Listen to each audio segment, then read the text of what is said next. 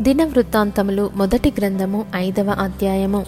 ఇస్రాయేలునకు తొలుచూలి కుమారుడైన రూబేను కుమారుల వివరము. ఇతడు జ్యేష్ఠుడై ఉండెను గాని తన తండ్రి పరుపును తాను అంటుపరిచినందున అతని జన్మ స్వాతంత్రము ఇస్రాయేలు కుమారుడైన యోసేపు కుమారులకు ఇయ్యబడెను.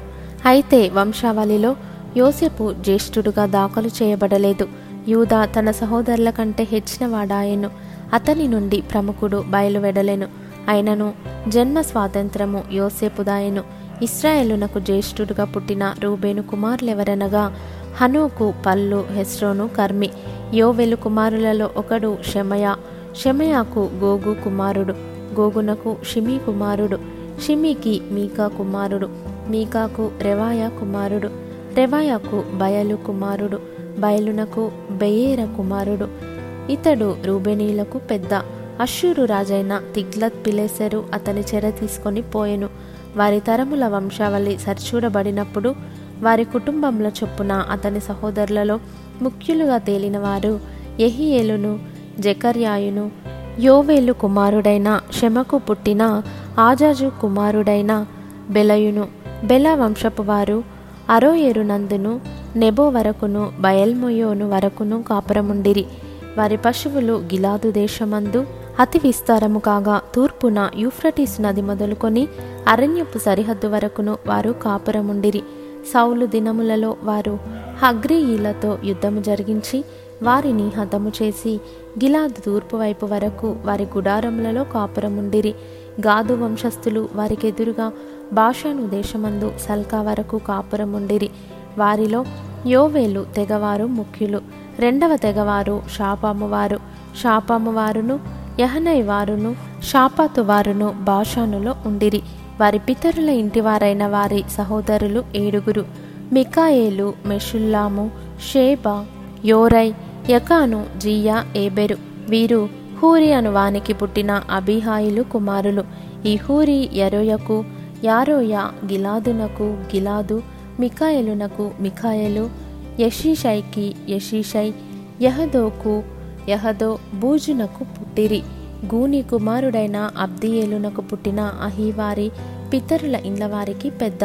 వారు భాషానులోనున్న గిలాదునందును దాని గ్రామములయందును షారోనునకు చేరికైన ఉపగ్రామములయందును దాని ప్రాంతముల వరకు కాపురముండిరి. వీరందరూ యూదరాజైన యూతాము యోతాము దినములలోనూ ఇస్రాయేలు రాజైన ఎరోబాము దినములలోనూ తమ వంశావళుల వరుసను లెక్కలో చేర్చబడిరి.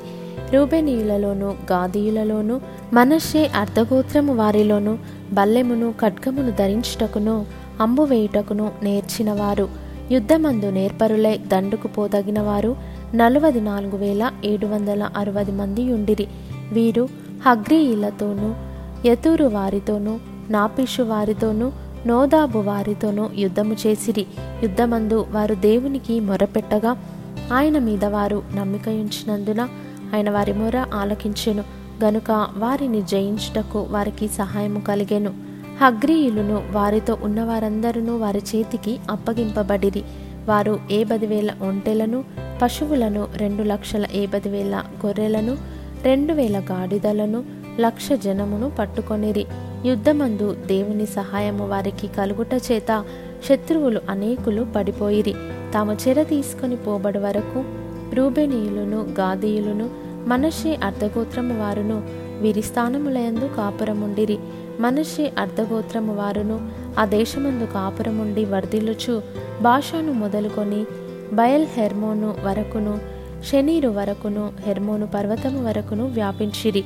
వారి పితరుల ఇండ్లకు పెద్దలైన వారెవరనగా ఏఫెరు ఇషి ఎలియేలు అజ్రియేలు ఇర్మియా హోదవ్య యహదీయేలు వీరు కీర్తి పొందిన పరాక్రమశాలులై తమ పితరుల ఇండ్లకు పెద్దలైరి.